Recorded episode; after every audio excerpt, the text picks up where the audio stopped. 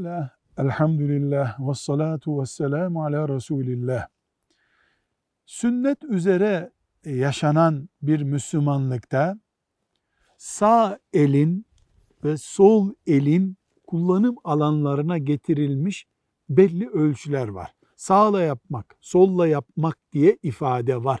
Bu bir sünnettir. Bunları bir özür yoksa, mesela maazallah sağ elinde bir sorun varsa bu kural geçerli değil. Sol elinde bir özür varsa, engel varsa, yara varsa, kullanım sorunu varsa bu hariç. Bunun dışında iyi bir Müslüman bu kurala uymalı. Nedir bu kural? Abdeste çift organlar yıkanırken, kol çift, ayaklar çift. Önce sağ yıkanır, sonra sol yıkanır. Ağza ve buruna su verirken sağ elle verilir, sol elle sümkürülür. İmamın arkasında namaza durulduğunda bir kişi ise cemaat imamın sağ tarafında durur. Mescide yani camiye ve eve girerken sağ ayak önce sokulur, çıkarken de sol ayakla çıkılır. Tuvalete ve banyoya girerken sol ayakla girilir, sağ ayakla çıkılır.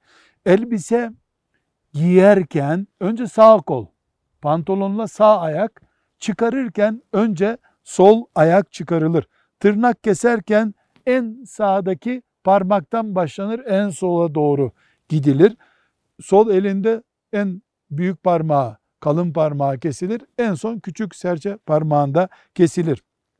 İkram yapılırken oturanlara ikram eden kişinin en sağında kim varsa ona ikramı. Kapıdan girince sağda kim duruyorsa su ikram ediliyorsa mesela o şekilde ikram yapılır.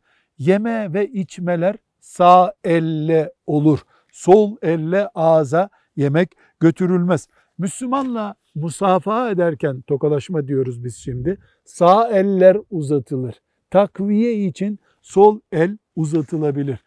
Bunlar Medine'de Müslümanlık ve insanlık medeniyeti kuran Muhammed sallallahu aleyhi ve sellemin sünnetidir. Müslümanca yaşamanın nezaket kurallarıdır. Velhamdülillahi Rabbil Alemin.